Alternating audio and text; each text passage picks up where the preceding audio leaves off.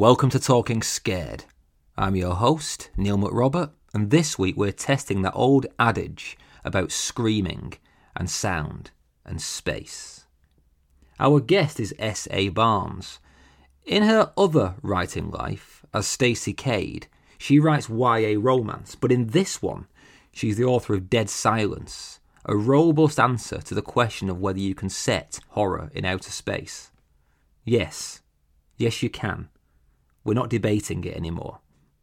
Dead Silence has all the ingredients for quality orbital terror.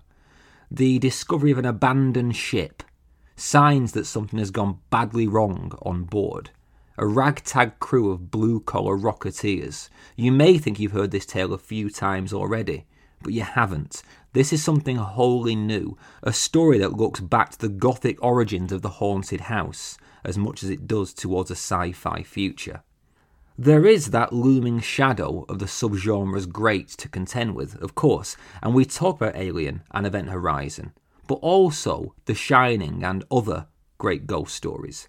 We discuss the rarity of romance in contemporary horror. We share our anxious responses to strange sounds, and we ask whether going into space would be worth it if you had to share it with Jeff Bezos. So, off we go boldly or otherwise, to the darkest depths of the cosmic abyss. Even there, it seems, a house can be haunted. Let's talk scared.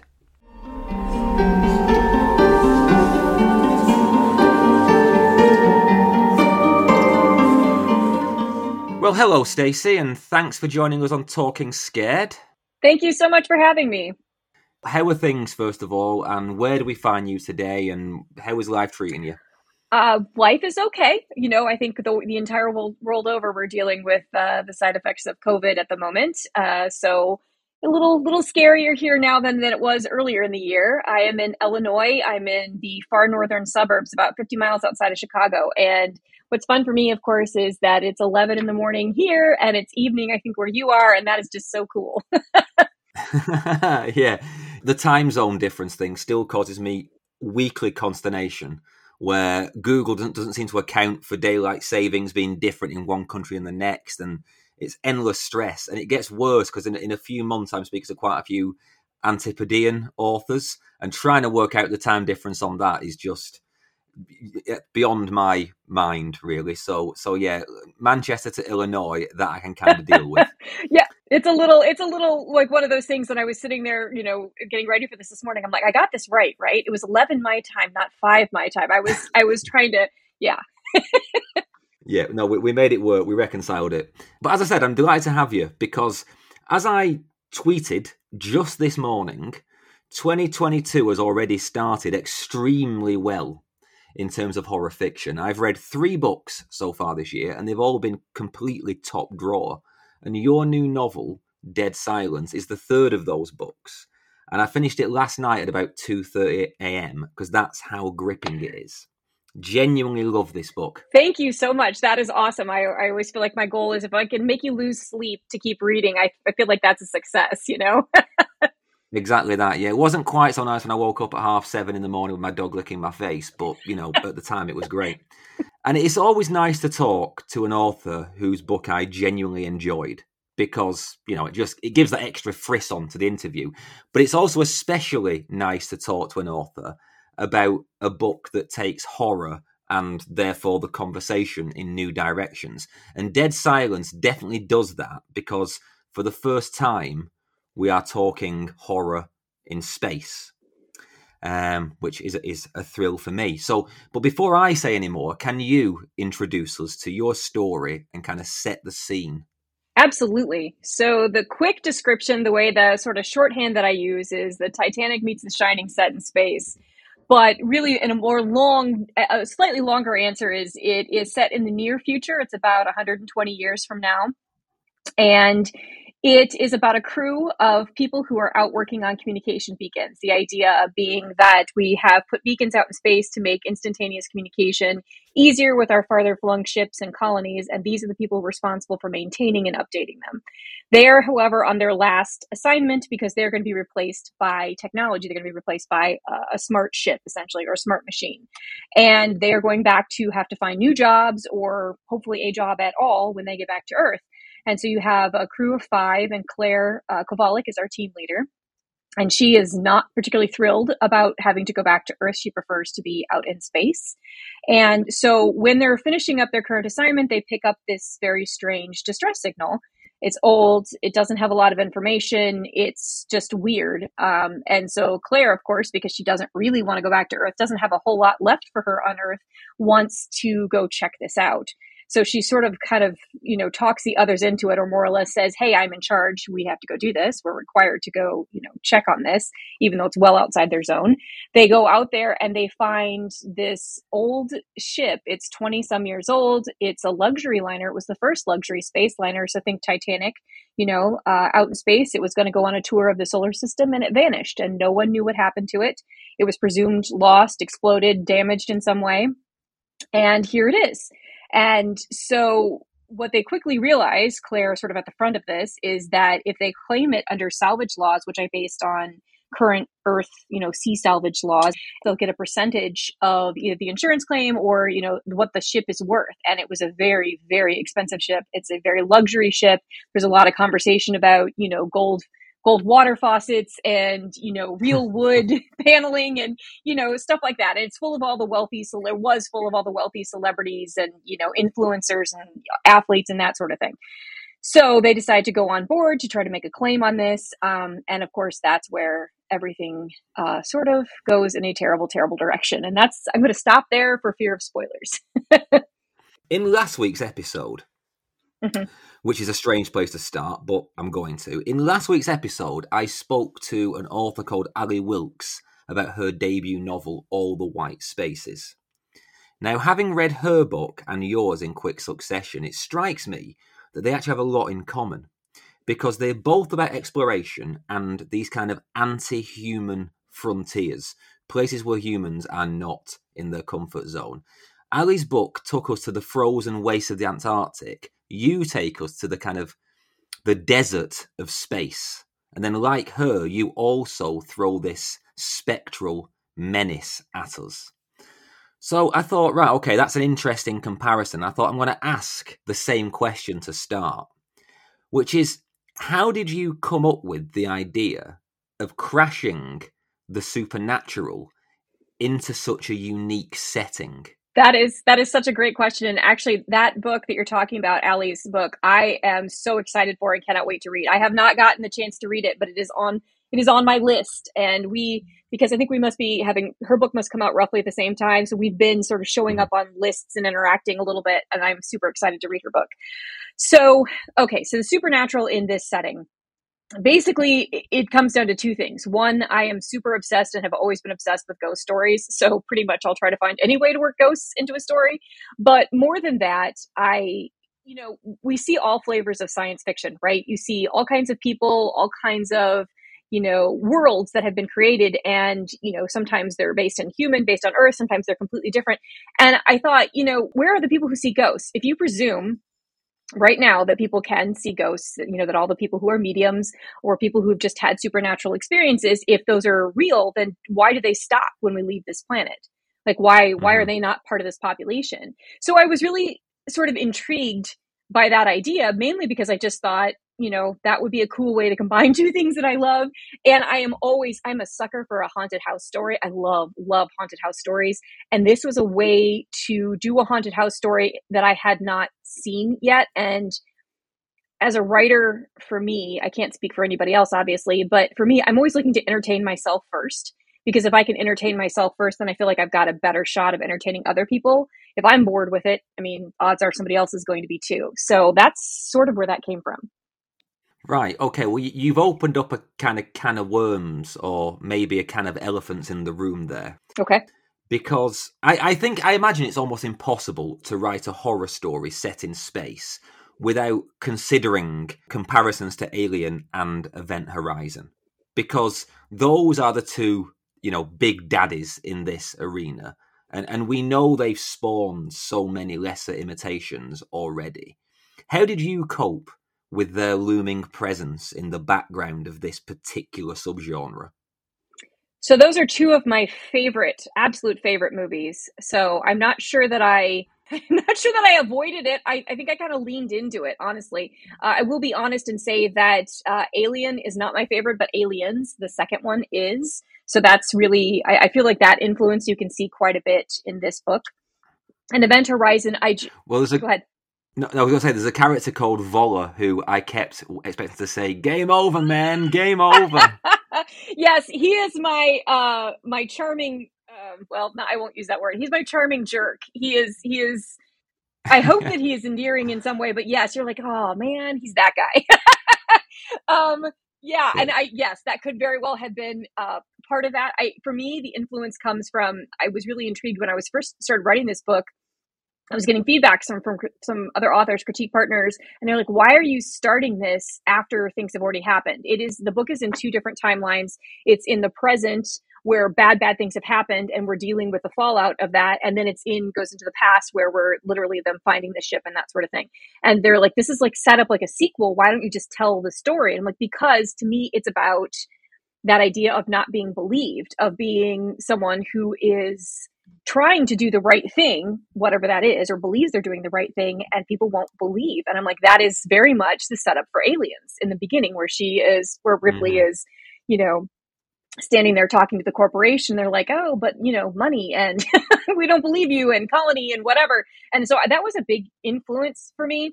Event horizon i i love that movie. I had not seen it in a long time and then after i turned this book in i went back and watched it again just because i love it and it was really funny because there's a scene i don't know if you remember in uh, dead silence where they get onto the ship and they're going into the um the cargo bay. There's all this stuff floating around because of the lack of gravity. And there's a she mentions Claire mentions seeing a coffee cup kind of float by. And then I went and watched Event Horizon. I was like, oh look, coffee cup. I'm like, that must have imprinted on my on my subconscious. So I, I loved that idea of somewhere where there's still evidence that people have just been there, right? Kind of like Pompeii, right? You know, there's something has happened and you can still see the humanity even though the humans are gone. That to me is the most intriguing part of event horizon which you know i i think i tried to sort of you know adapt in my own way in dead silence. All of that makes perfect sense and i can see the influence of of those both of those films but particularly event horizon because over the years lots of people have interpreted alien as a haunted house movie in space that phrase that you just used though personally i think that event horizon actually fulfills that brief slightly better. But Dead Silence succeeds far more than either of those stories in actually doing that, in putting a traditional haunted house story into orbit. Because there's no need for metaphor or interpretation to make your book that, you know. Whereas I think with Alien and Event Horizon, you've got to kind of recontextualize things, and there's a bit of interpretive reach to kind of say it's a haunted house. But yeah, there isn't with yours. It is a haunted house in space. And was that your clear mission from the start to kind of gothicize space, for want of a better word? I love that. And thank you for saying that. Yes, I, I, have no problem with the influences being clear. I was obviously influenced by those two films, but I do hope that it has, you know, come together in something new. That is definitely my intention. And I think you're right. Haunted house in space could apply to either of those things, but there's a reason why I I honestly think it's the ship that does most of the work on that. The fact that I wanted to do a luxury liner that it is in fact somewhere where people, not not soldiers, not colonists, not, you know, these are these are just people. It is basically a haunted mansion, for lack of a better term, in space.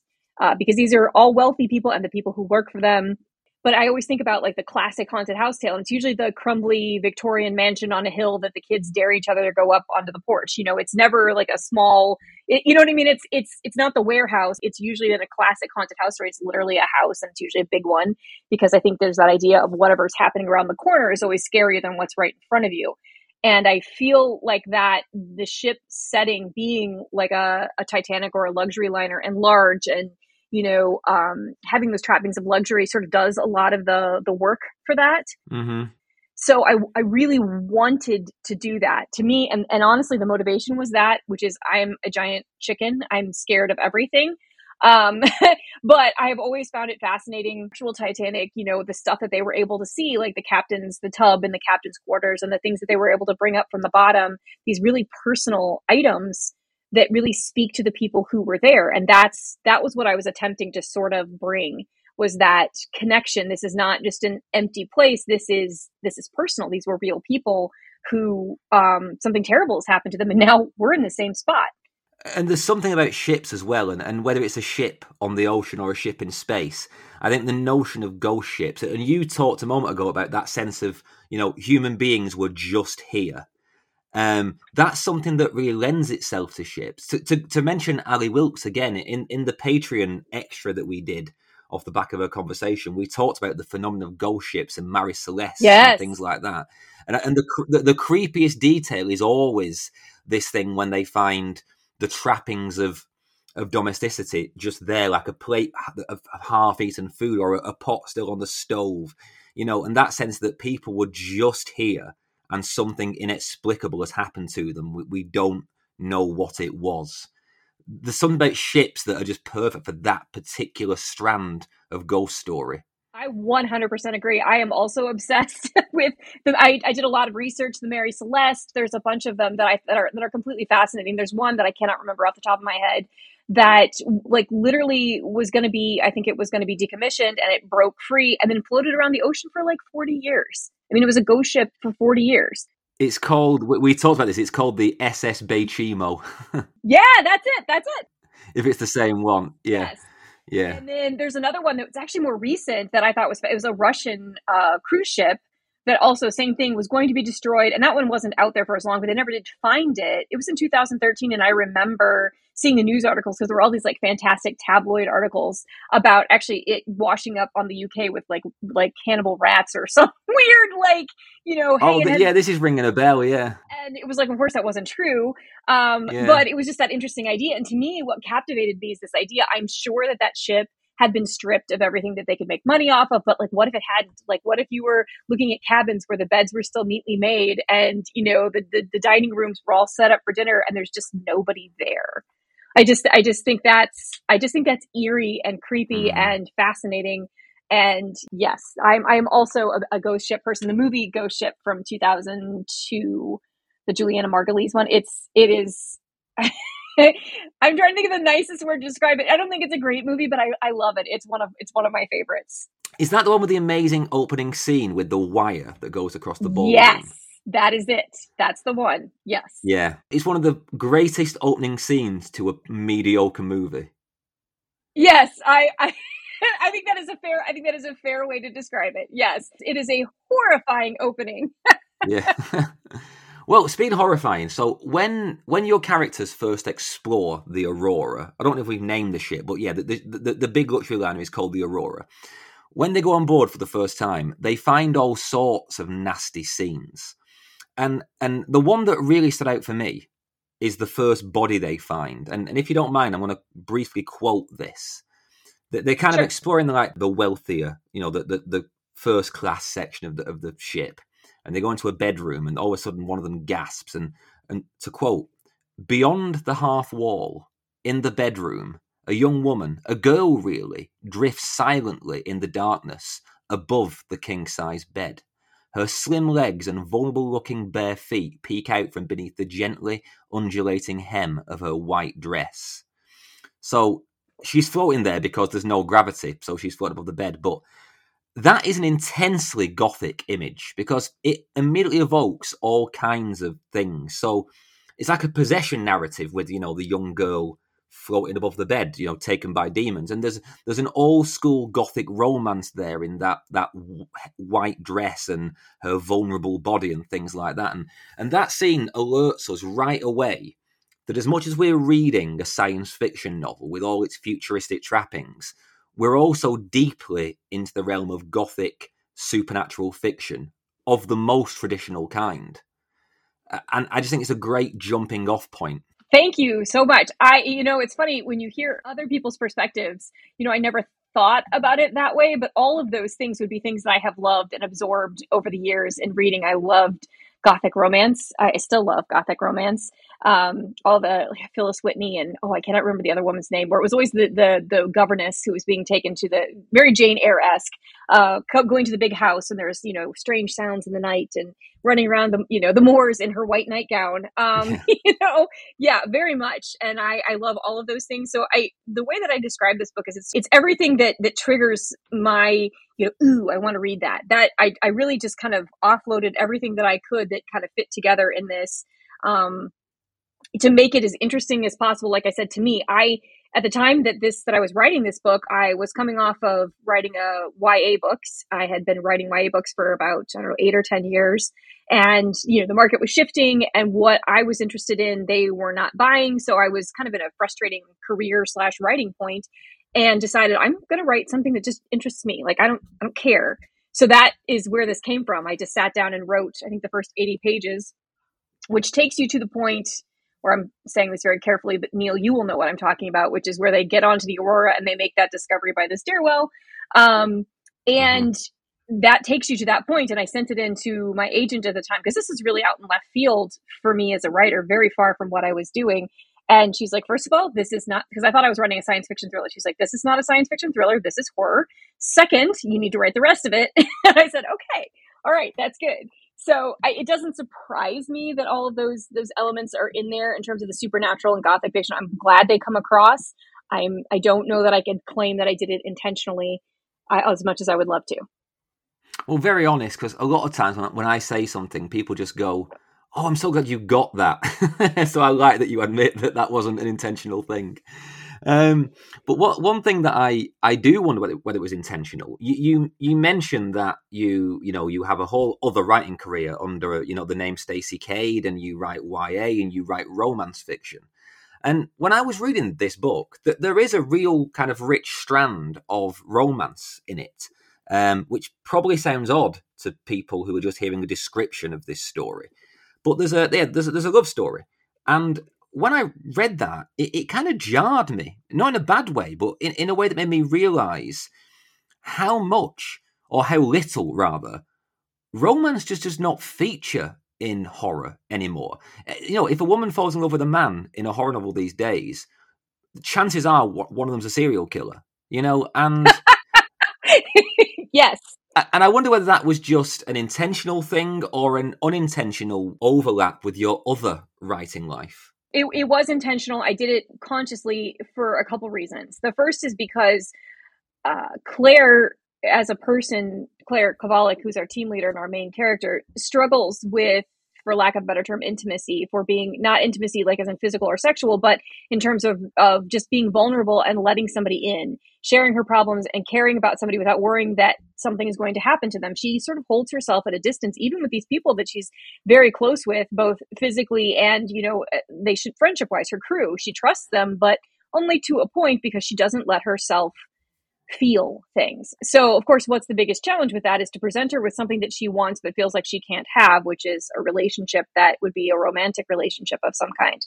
And um, I was very aware and tried to be very conscious that I didn't go too far with it because to me it is a horror sci-fi horror it is not a romance you know sometimes you can have a romance that has sci-fi horror elements i wanted to make sure my balance was right on that um, but also to me what is the most interesting in any book are the interconnections between people. Yes, it's really cool to have a haunted ship. Yes, it's really cool to have whatever technology, but to me, it's about the people and how they interact with those things, how they bring their trouble, their past, their trauma to bear on this situation. So I recognize that it is not a thing that we see a lot these days, but I also feel like, you know, the vast majority of people um, do at some point have a significant other relationship in their life. And why should that not be part of the story? I mean, obviously, that's another thing could be influenced by, you know, the romance in Aliens is very slight, but I think it's there.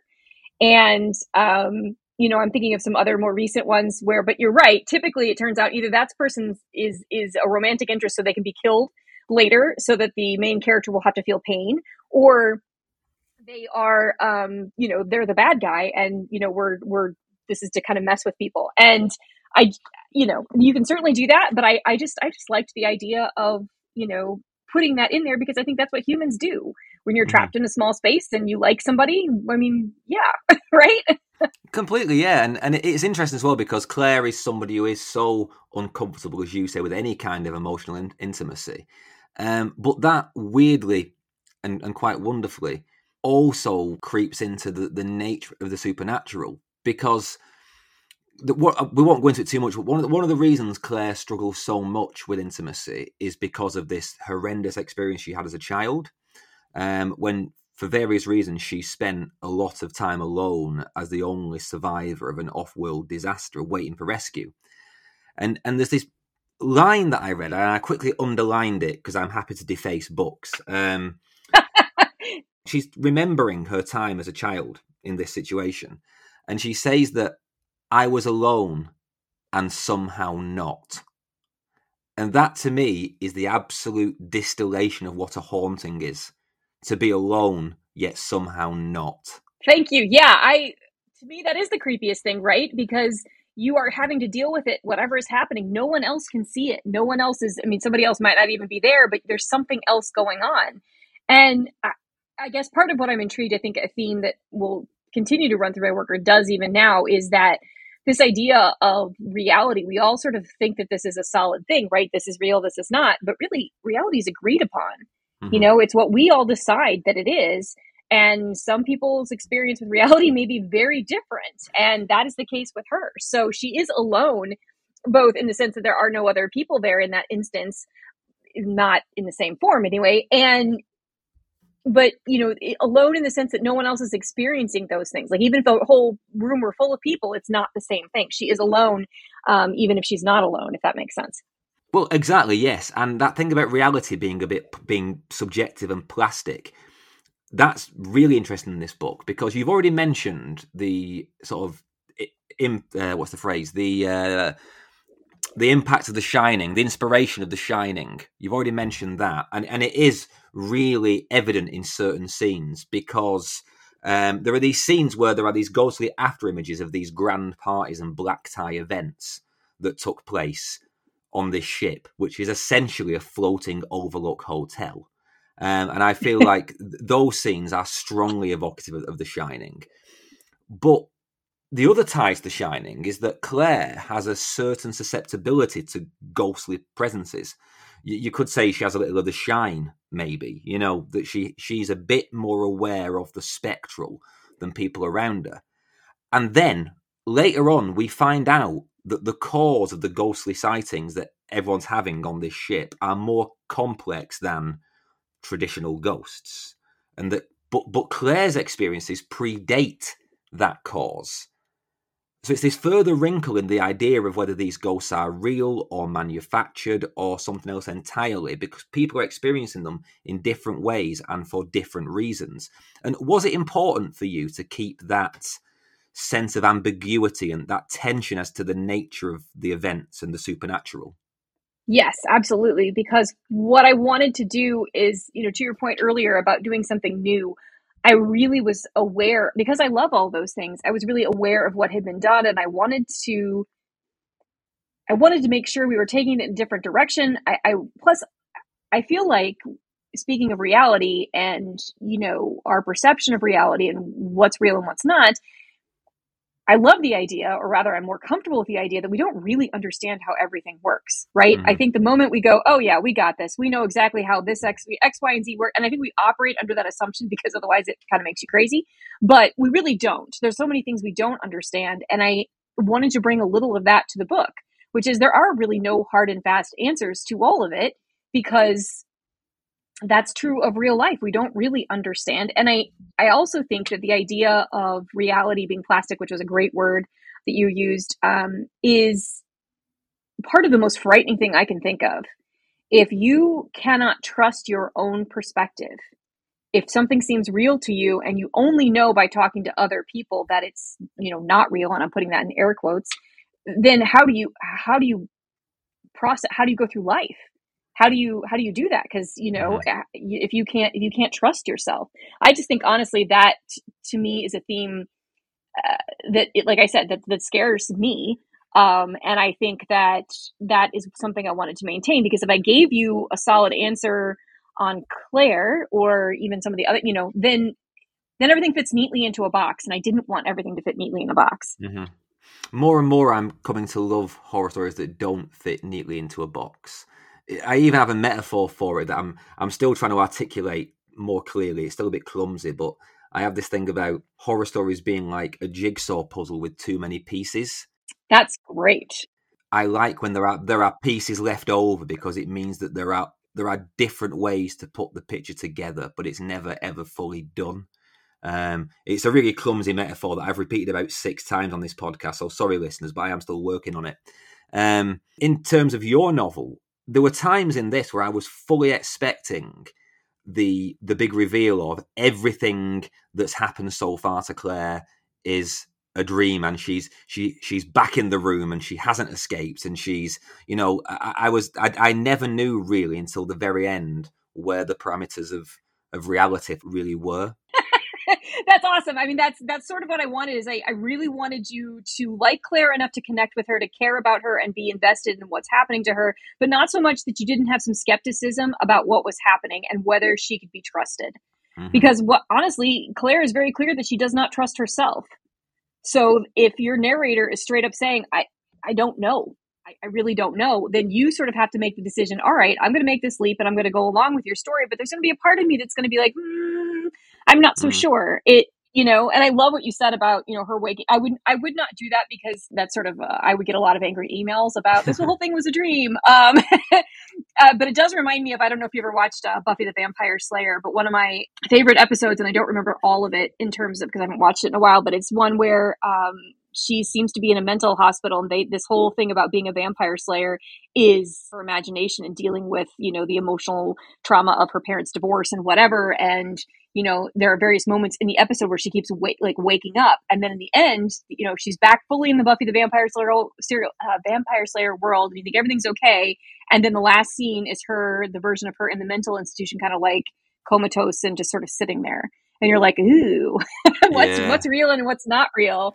Um, I've never seen Buffy, I, and I, I always kind of admit that with some chagrin because I feel like I should hang up my goth credentials. Um, never seen a single moment of it. Terrible, I know.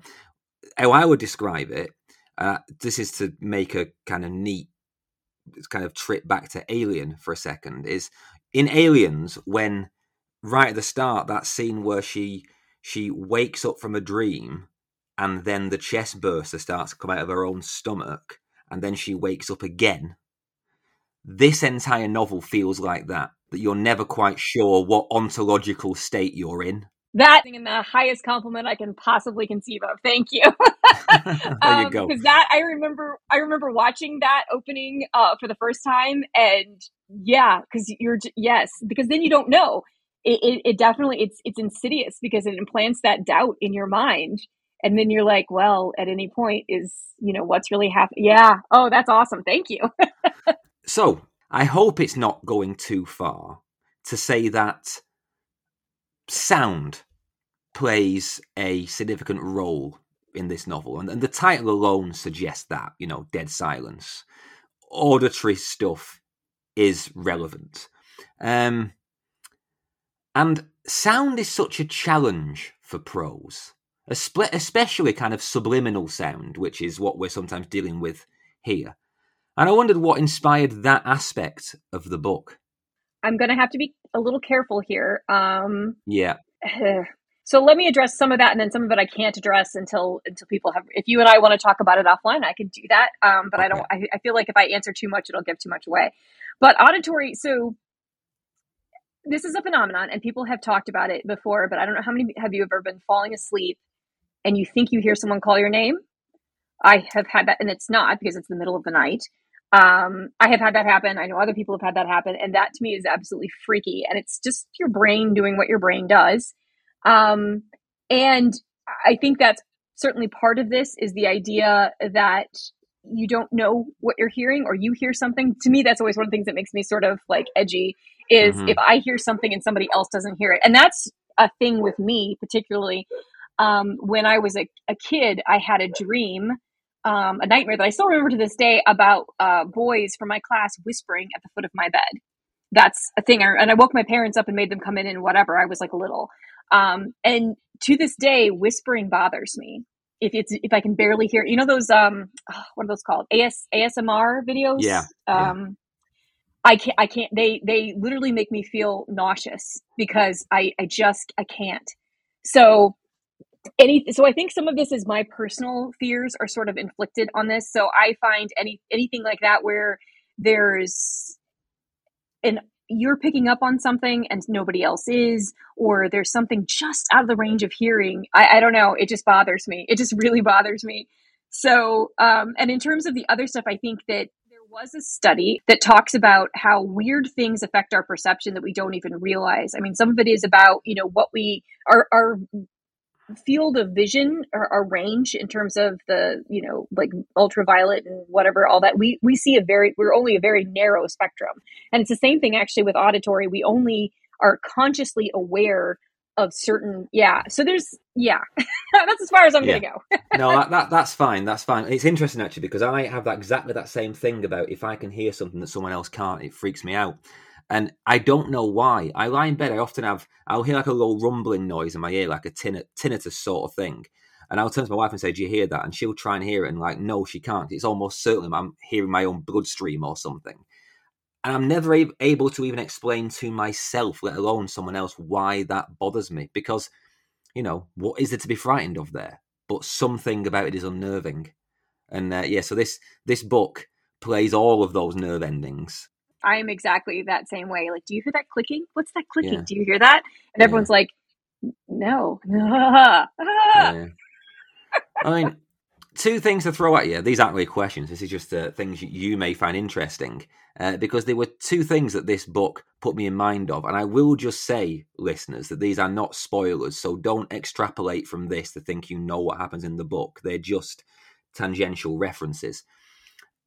Have you ever heard of the phenomenon of the Brocken spectre? I have not. No, no. Please explain. So it's a phenomenon. Um, well, it's a kind of widespread phenomenon, but there is a particular case of it, a particular singular instance that happens on a mountain in Scotland. And there's something of the experience that I think resonates with the nature of the supernatural in your book. As I say, not a spoiler. So there's a mountain in Scotland called Ben Macdui or Ben McDui, depending on people pronounce it, and it's the second highest mountain in Scotland. And there is um for centuries there's been a haunting presence known as the Grey Man of Ben Macdui. And what basically happens is people go hiking up this mountain, and after a certain elevation, they start to get an overwhelming sense of panic. And they don't know why, there's no cause and then quite often they will see this gigantic grey figure emerge from the mist that, that always shrouds this mountain. Uh, and they flee, and people report getting back below a certain elevation line, and it's like the terror just pops and just dissipates. And it's always fascinating me, and they think they've they've kind of solved it because they think what it is is a mixture of infrasound this kind of sound phenomenon that that causes panic in the human mind or whatever. I don't know quite how it works. And this phenomenon of the Brocken spectre, which is when your own shadow is projected by the sun onto mist in front of you, but in an elongated way. And they think those two things come together to create this singular nexus of absolute terror. but that is so fascinating. Oh my gosh. Also, these people who keep hiking up there, why do you keep going up there? Stop oh, well, I keep saying I'm going up there. I've got to, I want to go and experience it to see if it happens. I want to go armed with what I think is a scientific rationale and see if it happens to me. But you can see, can't you, knowing what you do and what I know, how that has a slight resonance with your story. There, there is some overlap there with the potential nature of the subjective supernatural in your book. Yes, there was um, and I think I can talk about this in that same vein that it's not really a spoiler at all.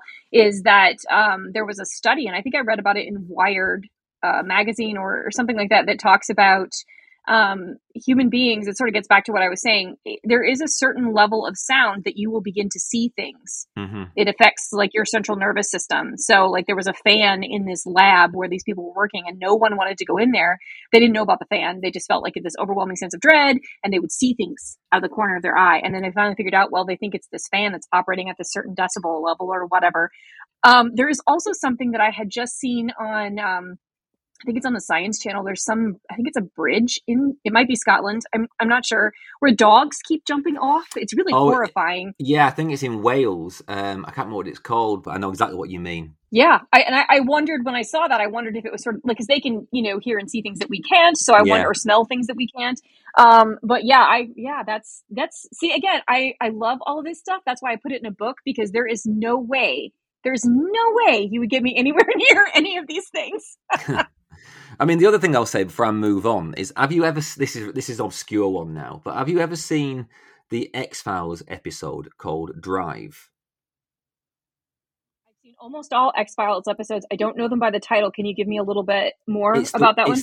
Yeah, it's the one that stars. Um, oh my god, what's the, what's the guy called from Breaking Bad? The mate, like Malcolm in the Middle's dad. What's he called? Do you know what I mean? Ah, uh, oh, um, yeah. What is his? I can picture him clearly. Yeah, one of the most famous actors in the world. Yeah, it stars him, uh, and it's it's about this guy who, him and his wife, they have to drive east or west or something at a certain speed, because if they don't, the pressure in their brain grows and grows and grows until their head explodes.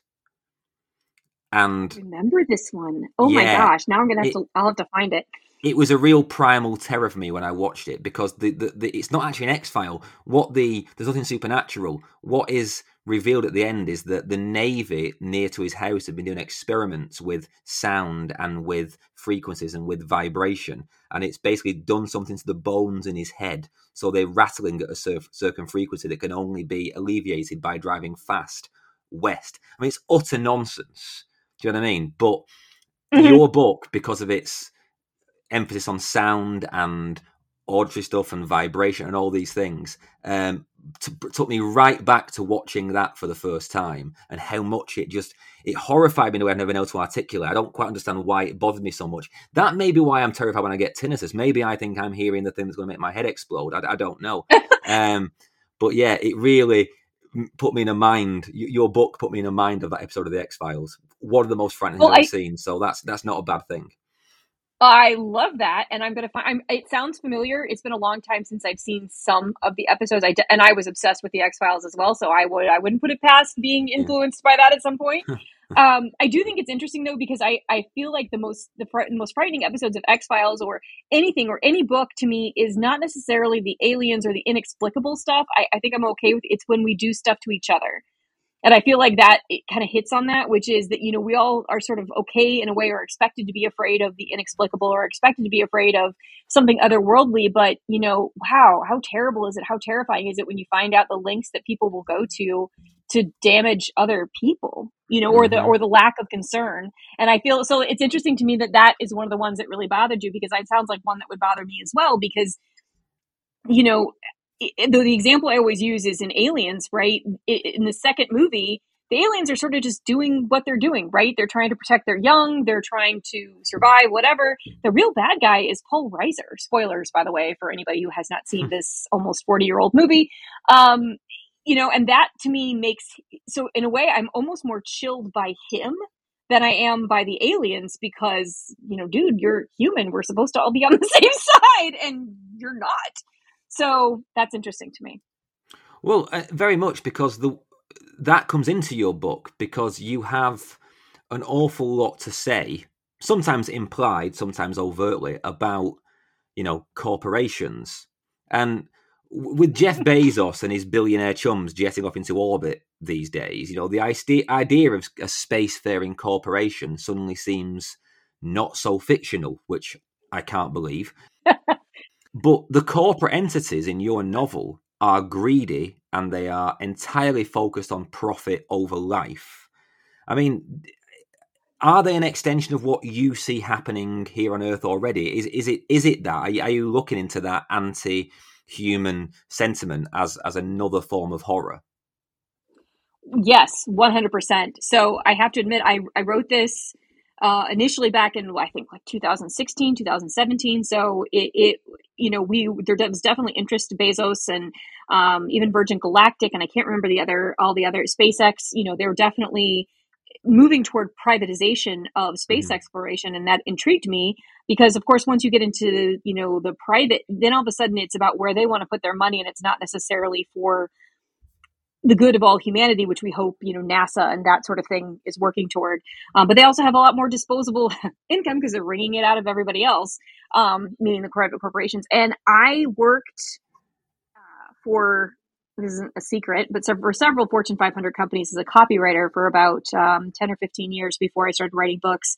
And I want to be clear the people that I worked with were wonderful, the other employees were wonderful, but sometimes you saw things and you just think, you know, oh, like where there's no humanity in this you know mm. there's no humanity in in any of these things that we're doing um you know yes you're trying to protect the company from lawsuits but then setting it up for people to be hurt or damaged in some way just because they didn't read the fine print so yes that was an intentional message because I, that's based on on my my own experience um and it, it's very interesting to me, you know, going from working in a corporation, I then wrote for a while full time, and now I'm working at a school. And the school is so different. They struggle obviously with um, with getting enough uh, support financially and, and all of that. But boy, the people who work there um, will do just about anything to support each other and support the kids. So it just, I went, I feel like I went from one end to the other, but it was the corporation message in there was, was intentional. Yeah. It, uh, well, it's, I liked it a lot because I'm obviously, I mean, I'm nominally anti-corporation. You know, I try my best to not, to not, but then again, I've got an Apple phone, you know, and I, on occasion, I break my own thing about not using Amazon because I have a Kindle, and it, it, it's so difficult. That's the thing, isn't it? It's like you know, with, with, the best intentions, the true power of these corporations is that even people who are opposed to them, on occasion, can barely avoid using them. Right, you can't. I mean, that's that's the. I think that's the danger of it. I was explaining it to someone you know, uh, someone was asking me earlier this week, like, do authors get paid more depending on where you buy the book? I think they were asking in terms of where should I buy your book for you to get the most benefit. And I was like, well, it doesn't. You you can you can buy it anywhere. My the royalties are set up in a way that it that it doesn't matter, right? The, the format matters more than that, but the reason why we're asking you to support to support local bookstores or even Barnes and Noble or any sort of physical book chain is because or physical bookstore is because eventually, if we don't, Amazon is going to be your only choice. Mm. And then your prices are going to be under their control, which then means the publisher will be sort of beholden to make deals based on what they still can make money off of, which means authors in the end could end up getting screwed. Is that too strong a word? but you know what I mean? Like that. So I'm keenly aware of that. And yet, you know, for the last two years, we've been struggling in a pandemic. And you know what? Amazon has taken a lot of my money because that I, I needed stuff and I couldn't get to where I needed to go. Yeah. So yeah, it's it's it's ugly, and I don't I don't have an and I'm not anti capitalism. I, I you know that's fine. It's when we start to we lose our humanity completely. I think yeah. in the in the for the sake of profits, that's where I get really uncomfortable. Again, I'm the daughter of a pastor and a teacher, so um, you know I lean more toward the human side of things, or I try to mm-hmm. anyway. People keep saying to me that I should do um, like Amazon links um, as a way of making some money for the show because I'm, I'm endlessly trying to make this thing financially viable. Um, and, it, and supposedly with Amazon links, you can you know set direct someone from a link. I do, and I get a percentage and all that. And I just think it's a slippery slope because I, I, really don't want to put money in Amazon's pockets and not in local bookstores' pockets. I just it's a step too far for me. So thank you to all the people who've, who've suggested it, but there's a reason I'm not doing it. I really don't want to fund Jeff Bezos. I don't want him to have a. Re- I, don't, I don't want him to have a nicer class of dehydrated meal when he gets stranded on Mars. You know, I don't. that's um, that's exactly that's what I was joking about the other day. I'm like, well, you know, that's the thing is they're just gonna they're just gonna leave us behind. Yeah. Anybody who can't afford to go along, I mean, and that's yeah, they're well, they'll wave at us from Mars, I suppose. Um, Indeed. But yeah, yes. Yeah, the, the best we can hope for is a, a future in which the, the Earth is is orbited by asphyxiated billionaires, but maybe that's maybe that's too far. Um, let's let's just go back to the book slightly before we finish, um, because we mentioned sound and and how that is you know a unique aspect of the environment you write about, but there are plenty others that you had to consider when writing this book that I wouldn't have considered that you had to consider them, you know, to use a clumsy sentence. And one of them, for example, is anti gravity. Because I know that when I try to write action scenes or, or even scenes that involve a lot of movement, I tend to get really bogged down in the technicalities. I'm, I'm terrible at it. And reading this book, I was like, you must have had so much to think about because how on earth did you just keep the logistics of fighting and fleeing and exploring in anti gravity? How did you do that? Uh, I will confess that was possibly the hardest part of writing this or revising this is going back and going, oh no, I forgot. You know, they can't do that because there's no gravity. Or oh no, they're wearing a spacesuit. They can't, you know, feel whatever because they've got gloves on. So I def I, I'm glad to hear that it worked. Um, and I I I hope that I did not miss something in there.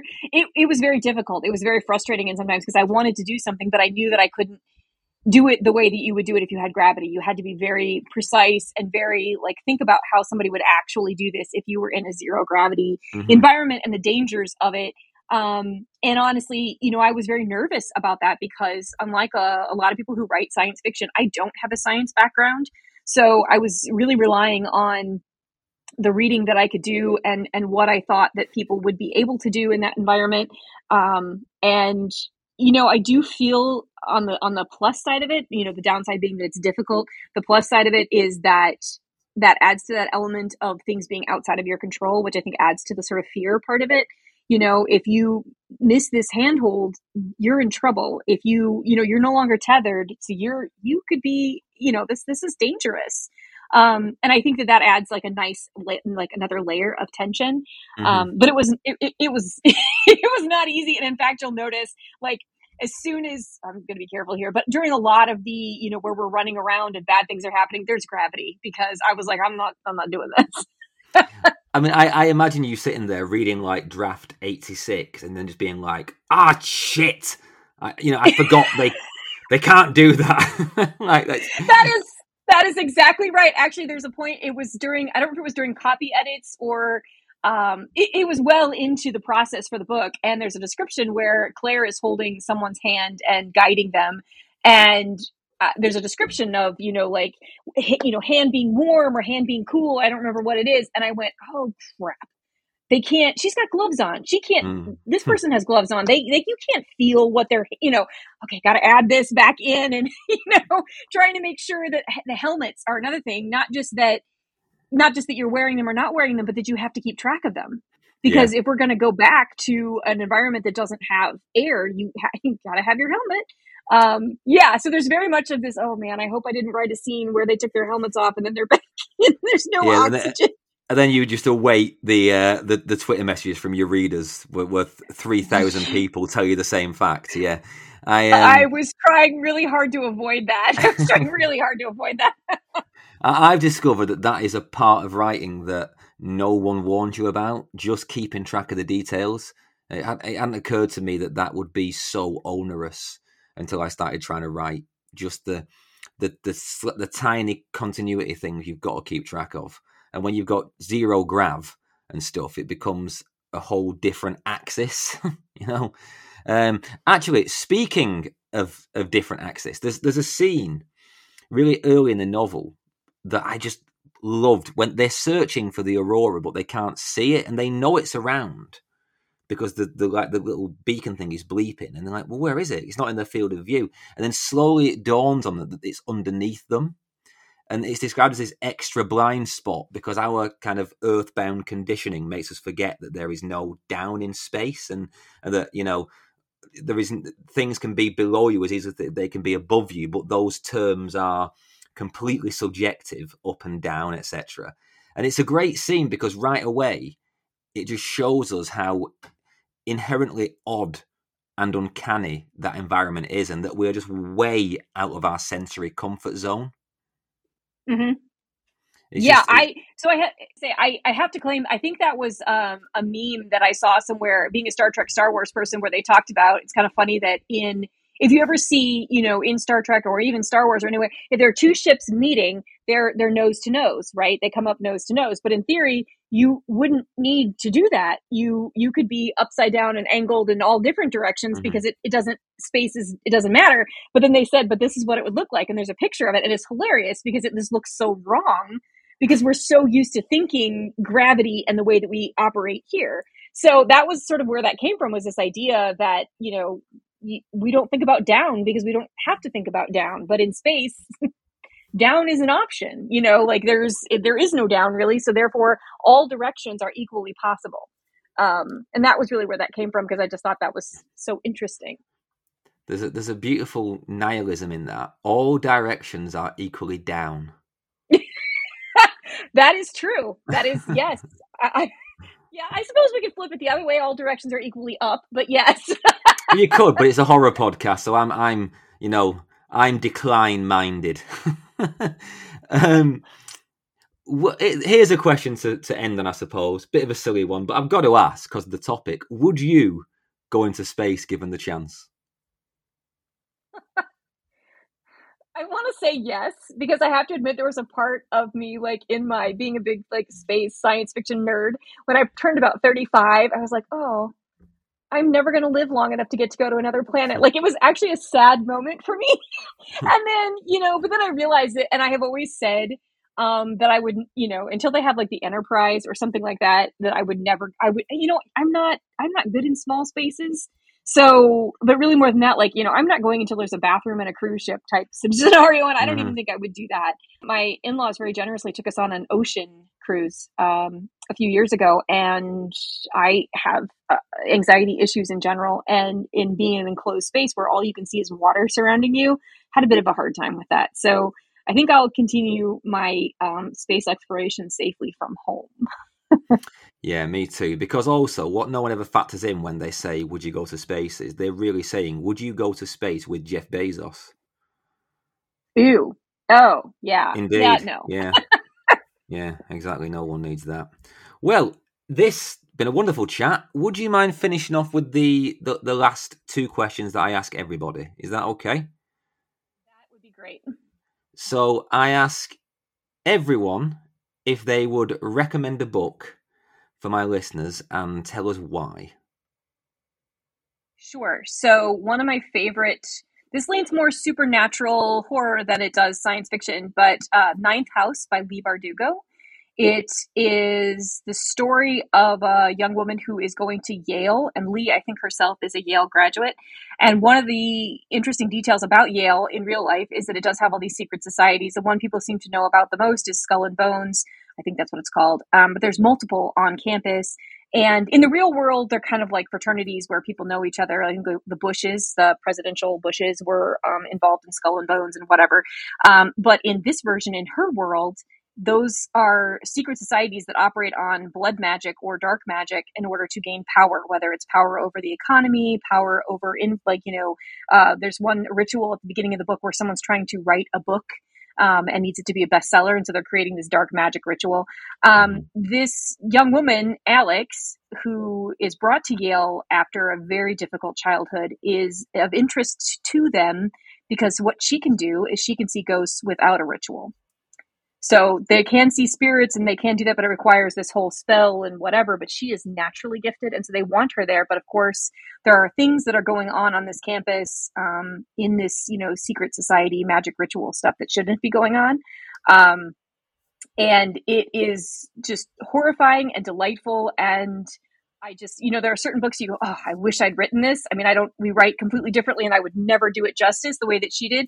I wish I had written this. So that is my recommendation.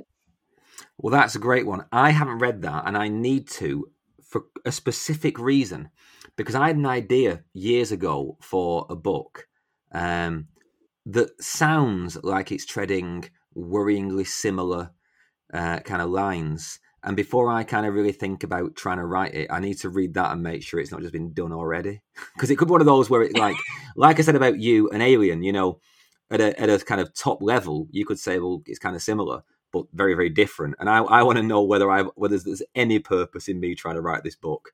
Um, so yeah, I need to check it out. The Ninth House. Well, there's there's always um, the thing is is that even if it were fairly similar it's never told in the exact same way. Like your voice is going to make it different too. So i always you know because i, I know there's a thing with writers where they're working on something super excited you know they're super excited about it it's a secret and then they see the publisher's you know marketplace deal going up and it's like oh that's my book. But mm-hmm. you know you can't tell that from three sentences or my description of it. So yeah definitely read it and if it's really something that's important to you you should write it because i want more books like that so please do write it okay. Well, there you go. That's my pep talk for the day. Um, my last question, the best one. Stacey, what truly scares you? um, I have a silly answer and I have a serious answer. Do you want both or either one? Go serious first. It's it's easy to end the conversation on a bright note after a silly answer. So here's my silly answer. I'm terrified of birds specifically dead birds freak me out and it's one of those things that you don't understand until I got into a psychology class and realized it's an inherited phobia. I have never had anything bad happen to me with birds. Um, but my mother, who grew up on a farm, um, had an experience where they would kill chickens for food. And the thing about a chicken running with its head chopped off, you know, that, that saying mm-hmm. that we use or that we use in the United States, I don't know if it's worldwide, um, meaning you're busy and you're kind of running around senselessly. That is a real thing. So apparently, when she was a little girl, um, my grandfather was killing a chicken for dinner and chopped the head off, and it ran toward her and got blood all over her because it was running around headless. And she is absolutely terrified of birds.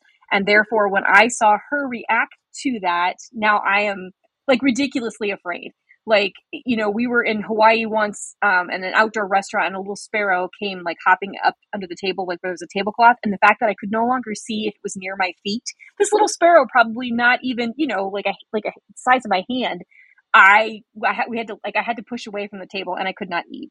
And my husband's like, "What is wrong with you?" I'm yeah. So I'm scared of birds because my mother is afraid of birds. I don't, I don't, I don't think that's silly at all. I think they're clearly plotting something. I remember going to Venice once, and I went to St Mark's Square, and I, I bought a load of like bird feed, and I was, I was basically wearing a suit of birds. Um, oh no, just, no! Yeah, I that... my skin is is is raising goosebumps right now just even you talking about it. okay, that's why I told you. And and go on. And what's your more serious one? What's your serious answer? My serious one is um, that idea so I've read a study um, that creativity and mental illness are sort of linked, um, and that doesn't surprise me because a lot of writers I know struggle with anxiety or depression or um, even other various types. And so I am one of those people who is absolutely the thing that I wrote about about hearing things that people don't hear or seeing things that people don't see. The idea that I can't trust my reality terrifies me.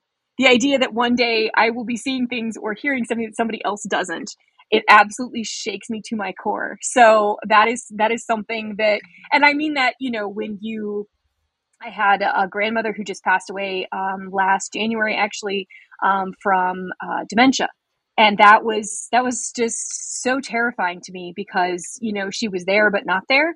And I think that that is yeah. So that scares me. That's that's like the serious answer of what scares me. Well, yeah, I all I can say to that is I know where you're coming from. Yeah, the, my sense that my fear that reality will suddenly change, or that I'll realize the rules don't apply, or that something will happen which will shake my my sense of stability in that way. Yeah, haunts me continually. And yet I read horror stories, which doesn't make any sense. But um, I genuinely loved it. I mean, people get, I think, from my the, the, tone of my voice and like my enthusiasm and stuff when I really love a book, and I really loved this one, Dead Silence. I believe it's out February the eighth uh, from Tor in in the UK and North America. That is that is correct. Yeah, everyone can check it out, and I I just hope it's I recommend it. It's a piece of very clever, elevated pulp, and I hope you take that in the absolute best way that it is intended. Absolutely 100%. My goal with anything is I want people to have a I want people to enjoy reading it and have a good time and that's what that that's what that is to me. Right. Well, S.A. Barnes, all that's left to say is thank you for talking scared. Thank you so much for having me. I appreciate it.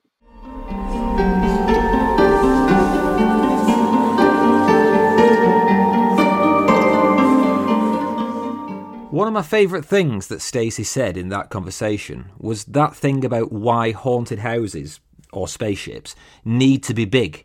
Because whatever is around the corner is scarier than what's in front of you. So there need to be corners and other places that things can be happening. That is so true, and it applies to all the classic books, and particularly the classic movies. One of the most famous being Val Lewton's Cat People from 1942, or Robert Wise's The Haunting, neither of which shows their monster or ghost at all. And it's also true of Ridley Scott's Alien. In my opinion, the reason that the original is so singularly frightening is because you barely see the creature and almost never clearly. Prometheus and Covenant don't fail because they get bogged down in lore. I love lore, I can't get enough lore. They fail because the creature is too exposed, it's too understandable. Ridley Scott knew to keep the devil sort of in the dark. And I mentioned this because Stacey pulls off the same trick. Though Dead Silence is full of striking scenes of horror, and some of them are quite beautifully gothic, like the one I quoted of the girl floating above the bed, the truth of the evil on board the Aurora is never wholly disclosed. Yes, there's an explanation that works, but it doesn't cover everything. There are still facets of the story left open to interpretation. And honestly, that's why I do mean it when I say that though the comparisons to other space horror classics are unavoidable, Dead Space is most indebted to The Shining for its true horror roots.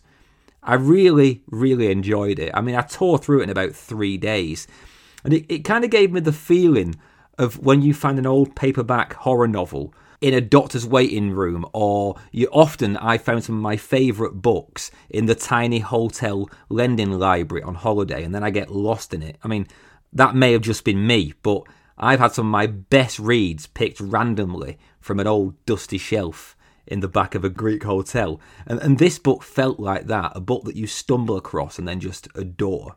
The best bits of The Shining the best bits of Alien, but put together in a configuration which does something new with space horror. What's not to love? We've mentioned Alien enough, however, that I want to take this chance to ask listeners a simple question. One that has troubled me for most of my adult life. I've tossed, I've turned, I've tussled, but I'm still not sure. Which is better, Alien or Aliens? That can be your assignment this week. Tell me your opinion. Convince me one way or the other. Knock me off the fence for good. You can do it on social media at Talk Scared Pod on Twitter, Insta, or TikTok. I'll maybe post a poll and we can all have a big Twitter fight about it. Or email directly at talkingscaredpod at gmail.com. It's always great to hear from you. Nothing better than a listener saying hi. It may sound like a small thing, but just think how much of an effort it is in a normal day to take the time to email anybody, let alone a podcaster. So, those who do, thanks a million. You can also support the show by rating and reviewing on Apple Podcasts or Spotify. Like I've said before, that is the indie podcaster's lifeblood. Or you can kind of put your money where your good intentions are and get some sick bonus content as well via Talking Scared Patreon. The link is in the show notes or go direct to talkingscaredpod slash patreon.com. Oh, to clear something up, that bridge that Stacey mentioned, the one where the dogs keep leaping to their own deaths, it's called Overtoun Bridge and it's in Dumbarton in Scotland. So I've done some reading, and though it only hit headlines in the early 2000s, stories of dogs acting strangely, often suicidally, go back to the 50s, and up to 50 dogs have died from jumping off the bridge, whilst hundreds and hundreds more have jumped but thankfully survived. There are loads of theories about optical illusions and local mink populations that are drawing these dogs to the death, you know. But the history of the bridge is also supposedly steeped in druidic practices, so who knows? As a dog lover, I'm just hoping that the fucking thing tumbles into the river sometime soon. Right, that's it for this week.